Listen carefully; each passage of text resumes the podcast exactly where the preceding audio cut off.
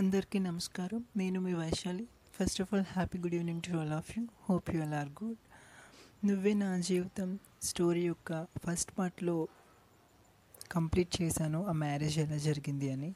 So now coming to second part coming to story అలా మా family members అందరి ముందు మా ఫ్రెండ్స్ ముందు నా పెళ్ళి శ్రీరాజ్తో చాలా ఘనంగా జరిగింది. నేనైతే ఊహించలేదు. నేను కూడా లవ్ చేసి లవ్ చేసిన పర్సన్ని విత్ ఫ్యామిలీ యాక్సెప్టెన్స్తో పెళ్ళి చేసుకుంటాను అని అనుకోలేదు. కానీ బై గాడ్స్ గ్రేస్ నేను కూడా నేను ఇష్టం వచ్చిన వ్యక్తిని పెళ్ళి చేసుకున్నాను. సో పెళ్ళి అయిపోయింది. ఇంకా ఇంట్లో అందరూ మా ఫస్ట్ నైట్కి ఏర్పాట్లు చేస్తున్నారు. నిజానికి ఫస్ట్ నైట్ అనేది ప్రతి ఒక్క అమ్మాయి జీవితంలో ఒక అందమైన కళ జీవితాంతం మర్చిపోలేని ఒక మెమరబుల్ డే అది.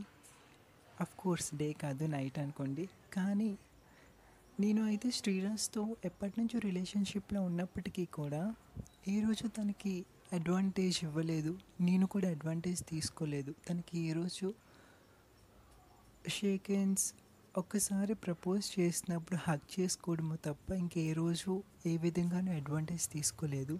సో ఈరోజు నేను తనకి మనస్ఫూర్తిగా నేను దగ్గర అవ్వాలి అనుకుంటున్న రోజు. అఫ్ కోర్స్ తను కూడా అలాగే చాలా కళలతో ఉంటాడు. సో మా ఇద్దరికి కూడా ఆ కళలు ఫుల్ఫిల్ అయ్యే రోజు ఈరోజు సో ఏర్పాట్లన్నీ చక్కగా జరిగాయి. అండ్ ఫస్ట్ నైట్ కూడా బాగా జరిగింది. సో ఈ లోపుగా శ్రీరాజ్ మ్యారేజ్ కోసం తీసుకున్న లీవ్స్ అవ్వవచ్చాయి సో ఆఫీస్ నుంచి మళ్ళీ ఆఫీస్కి అటెండ్ అవ్వాలని కాల్ వచ్చింది హైదరాబాద్ నుంచి. సో మేము ఏం డిసైడ్ అయ్యామంటే నేను శ్రీరాజ్ కలిసి ఇంకా హైదరాబాద్లోనే మేము అక్కడికి షిఫ్ట్ అయిపోయి అక్కడే స్టే చేయాలని అనుకున్నాం. సో ఇంకా ఇక్కడ అందరికీ వెళ్తున్నాం అని చెప్పి ఇంకా మేము హైదరాబాద్ షిఫ్ట్ అయిపోయాం. సో నేను శ్రీరాజ్ మాత్రమే అక్కడ ఉండేది. సో ప్రజెంట్ అయితే నేను ఖాళీగానే ఉంటున్నాను. ఎందుకంటే నాకు వచ్చిన జాబ్ నేను రిజెక్ట్ చేశాను. మా డాడీ యాక్సెప్ట్ చేయకపోవటం వల్ల. సో శ్రీరాజ్ ప్రతిరోజు ఆఫీస్కి వెళ్ళి వస్తూ ఉంటాడు. నేను ఇంట్లోనే ఇంటి పని వంట పని చేసుకుంటూ ఇంట్లోనే ఇంకా ఖాళీగా ఉంటున్నాను. ఇలా ఉంటుండగా కొన్ని రోజులు గడిచాయి. నాకే తెలియనంత ఒక పెద్ద షాక్ నేను గమనిస్తున్నది ఏంటి అంటే శ్రీరాజులో మార్పు. అది నేను ఎప్పుడూ ఎక్స్పెక్ట్ చేయలేదు. ఎందుకంటే అంత కష్టపడి లవ్ మ్యారేజ్ కోసం ఒక విధంగా పోరాడి నా చావు బతుకులతో పోరాడి నేను పెళ్ళి చేసుకున్నాను కదా. కానీ తన బిహేవియర్లో మార్పు చూసి నేనైతే అస్సలు అంటే ఊపిరి పీల్చుకోవడం కూడా కష్టం అనిపించింది రోజులు గడుస్తున్న కొద్దీ. ఆ మార్పుకి గల కారణం ఏమిటో కూడా నాకు తెలియక నాలో నేను సతమతం అయిపోతూ అసలు నేను లవ్ మ్యారేజ్ చేసుకుని మంచి పని చేశానా లేక చెడ్డ పని చేశానా? అసలు ఏంటి?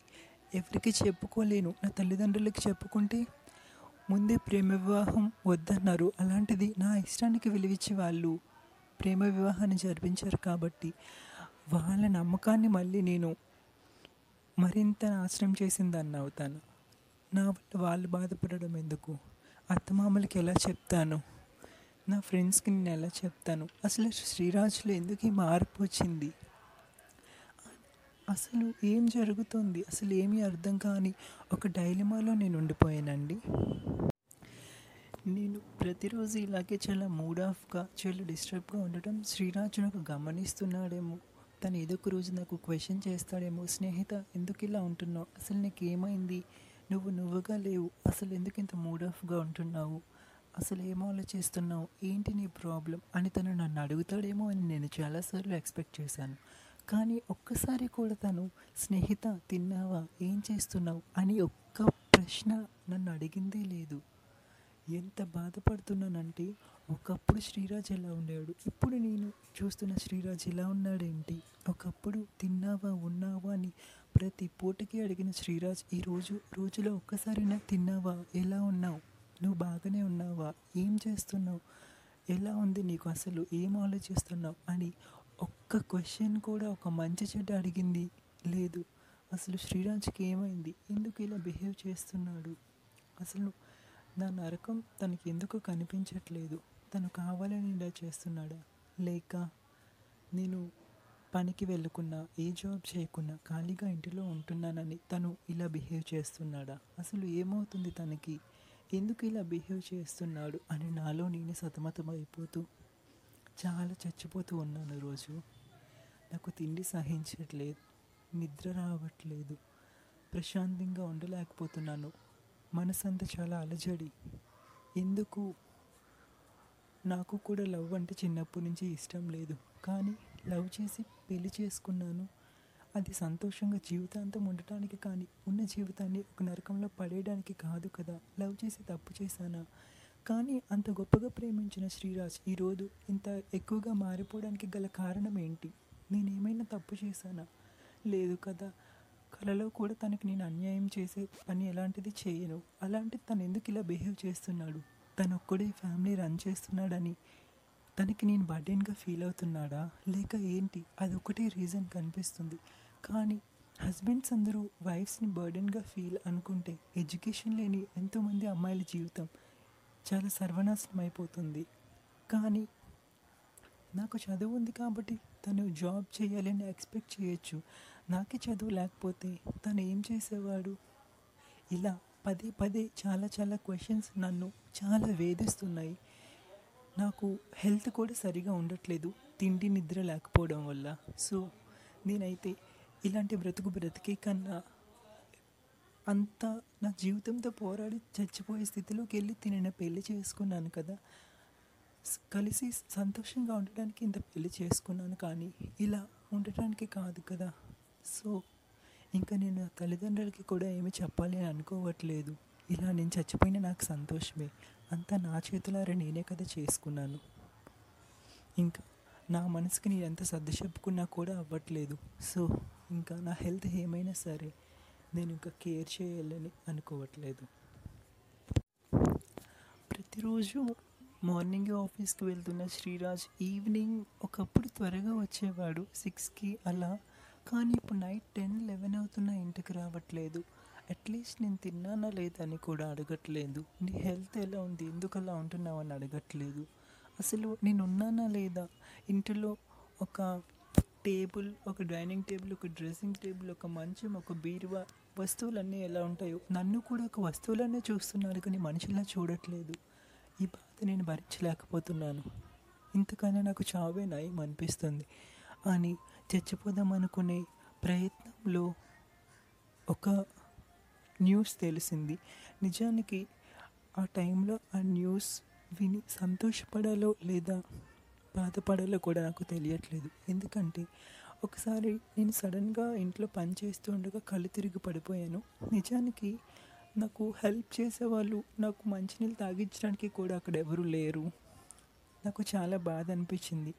ఎందుకు ఇలా అవుతుంది అని నేను హాస్పిటల్కి దగ్గరలో ఉన్న ఒక క్లినిక్కి వెళ్తే వాళ్ళు కంగ్రాచులేషన్స్ స్నేహిత మీరు తల్లి కాబోతున్నారు. You're pregnant. Now you have third month అని చెప్పారు. ఈ న్యూస్ విని నేను ఫస్ట్ ఆ రోజు శ్రీరాజ్కి ఎలాగైనా చెప్పాలి. తను బహుశా ఈ న్యూస్ వినైనా సరే సంతోషిస్తారు. సో మాకు కూడా ఒక బిడ్డ కలగబోతుంది. మేము పేరెంట్స్ కాబోతున్నాం అనే న్యూస్ విని తను పాజిటివ్గా ఆలోచించి మంచిగా అవుతాడు అని చాలా ఎక్స్పెక్ట్ చేస్తూ తన కోసం నైట్ ఈవెన్ నేను డిన్నర్ కూడా చేయకుండా లేట్ నైట్ వరకు వెయిట్ చేస్తున్నాను. ప్రతిరోజు టెన్ థర్టీకి లెవెన్కి వచ్చి శ్రీరాజరు ట్వెల్వ్ అయినా సరే రాలేదు. నేను అలానే సోఫాలో వన్ వరకు పడుకున్నాను. సడన్గా కాలింగ్ బెల్ మోగిన సౌండ్ వస్తే నేను వెళ్ళి డోర్ ఓపెన్ చేస్తే శ్రీరాజ్ ఫుల్గా డ్రింక్ చేసి వచ్చాడు. నేను ఈ న్యూస్ చెప్పుదాం అని అనుకునేటప్పటికి తను ఫుల్గా డ్రింక్ చేసి ఉన్నాడు శ్రీరాజ్ ఏమైంది? ఏమైంది? అని అడిగితే కారణం లేకుండా నన్ను కొట్టడంతో పాటు నాకు స్టమక్ మీద తన్నేశాడండి. ఎంత నరకం ఉంటుందో మీరే ఆలోచించండి. ప్రెగ్నెంట్ అయిన ఒక అమ్మాయిని అంత స్టమక్ మీద తన్నితే అది థర్డ్ మంత్ నుంచి ఫిఫ్త్ మంత్ వరకు చాలా జాగ్రత్త తీసుకోవాలి. లేదంటే ప్రెగ్నెన్సీ పోతుంది అని డాక్టర్ చెప్తారు. అలాంటిది చాలా ప్రెషర్ అప్లై చేసి నన్ను పొట్ట మీద షూ షూ కాల్తో తన్నాడండి. నేను ఇంకా నాకు ఓపిక లేక స్పృహ కోల్పోయి నేను అక్కడే పడిపోయానండి. మార్నింగ్ లెగిసేటప్పటికి చూస్తే సోఫా దగ్గర అంతా బ్లడ్ అయిపోయింది. ఇంకా ఏంటి ఇలా జరిగింది అని చూసేటప్పటికి ఇంకా జరగకూడదే జరిగింది. నా బిడ్డని నేను కోల్పోయాను. అమ్మ పిలుపుకి నేను దూరం అయిపోయాను. నా బిడ్డ భూమి మీదకి రాకముందే తన తండ్రి వల్ల నా బిడ్డ నా కడుపులోనే చచ్చిపోయింది. ఇంత దురదృష్టం ఏ మదర్కి రాకూడదు. నేను ఇంకా డిసైడ్ అయిపోయాను. తిను. దగ్గర నేను ఉన్నప్పుడు తనకి నా విలువ తెలియదు. నేను తన నుంచి దూరం వెళ్ళిపోయినప్పుడు తనకి నా విలువ తెలుస్తుంది అని నేను తన నుంచి దూరం వెళ్ళిపోదామని నిశ్చయించుకున్నాను. అలా ఆ రోజు శ్రీరాజ్ తనడంతో నాకు స్పృహ లేక పడిపోయాను కదా.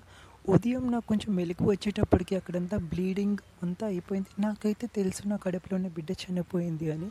కానీ శ్రీరాజ్ బహుశా అప్పుడే నిద్ర లేచినట్లున్నాడు. ఆ బ్లీడింగ్ అంతా చూసి చాలా కంగారు పడి స్నేహిత ఏమైంది స్నేహిత?